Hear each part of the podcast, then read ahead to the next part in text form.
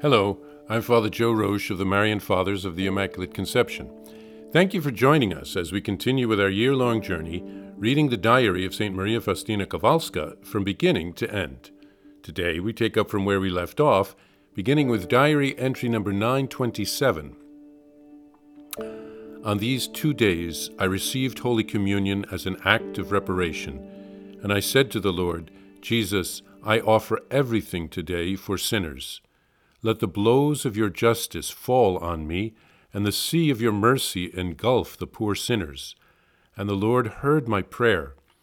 Many souls returned to the Lord, but I was in agony under the yoke of God's justice.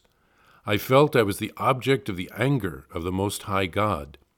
By evening, my sufferings had reached such a stage of interior desolation that moans welled up involuntarily from my breast.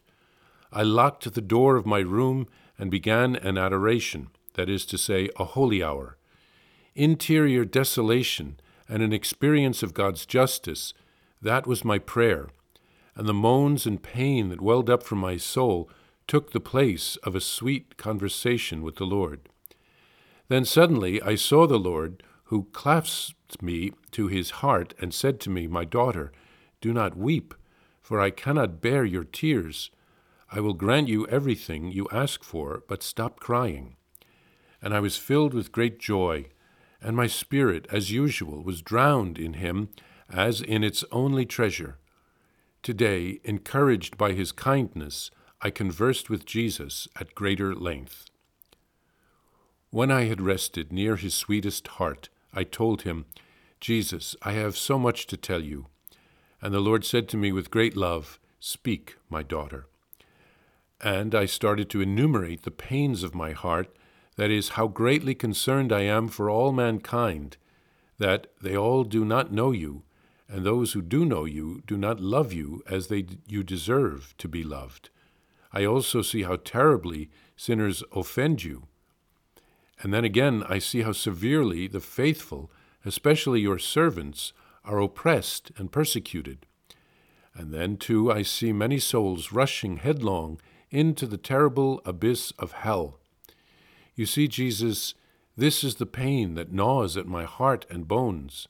And although you show me special love and inundate my heart with streams of your joys, nevertheless, this does not appease the sufferings I have just mentioned, but rather they penetrate my poor heart all the more acutely. Oh, how ardently I desire that all mankind turn with trust to your mercy then, seeing the glory of your name, my heart will be comforted. Jesus listened to these outpourings of my heart with listened to these outpourings of my heart with gravity and interest, as if he had known nothing about them, and this seemed to make it easier for me to talk.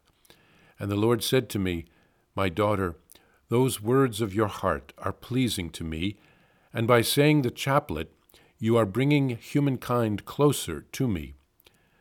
After these words, I found myself alone, but the presence of God is always in my soul.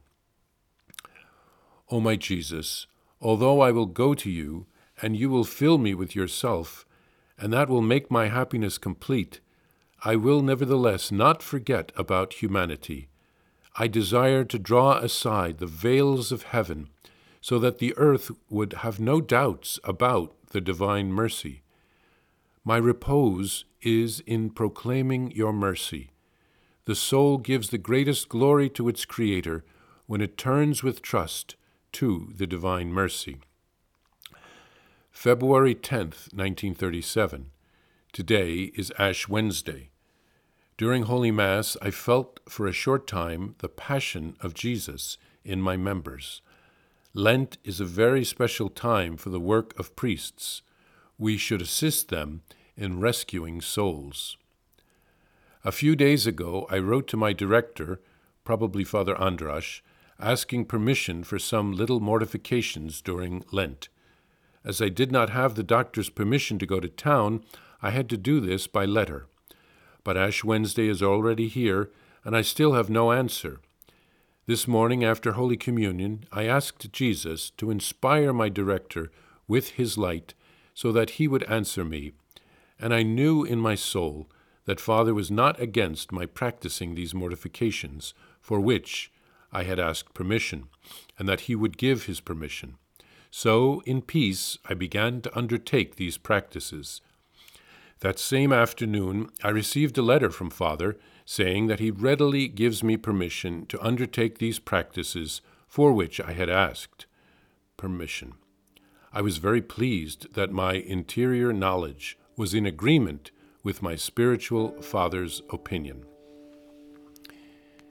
In reparation for the terrible sins committed just before Lent, St. Faustina offered her Holy Communions for two days. She won the conversion of many. Faustina offered much for them, and she suffered very much. She offered an hour of adoration in her room to the Lord. But Jesus was so moved by her tears that he granted her prayers. Jesus is so compassionate and merciful.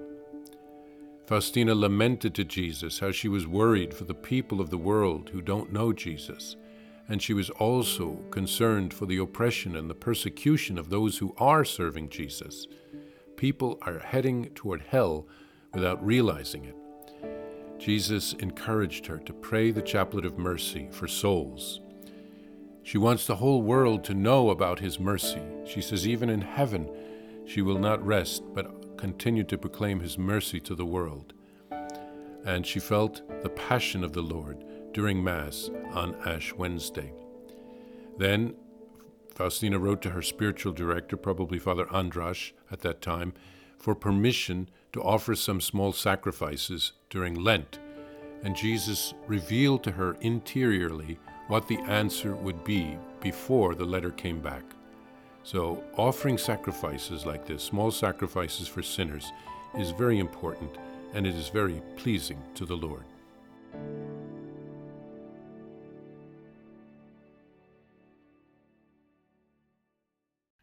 Please follow or subscribe to this podcast to receive the latest episodes and updates.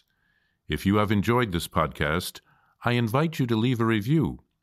Reviews greatly improve our podcast ranking and will help other people throughout the world find St. Faustina's diary in a year.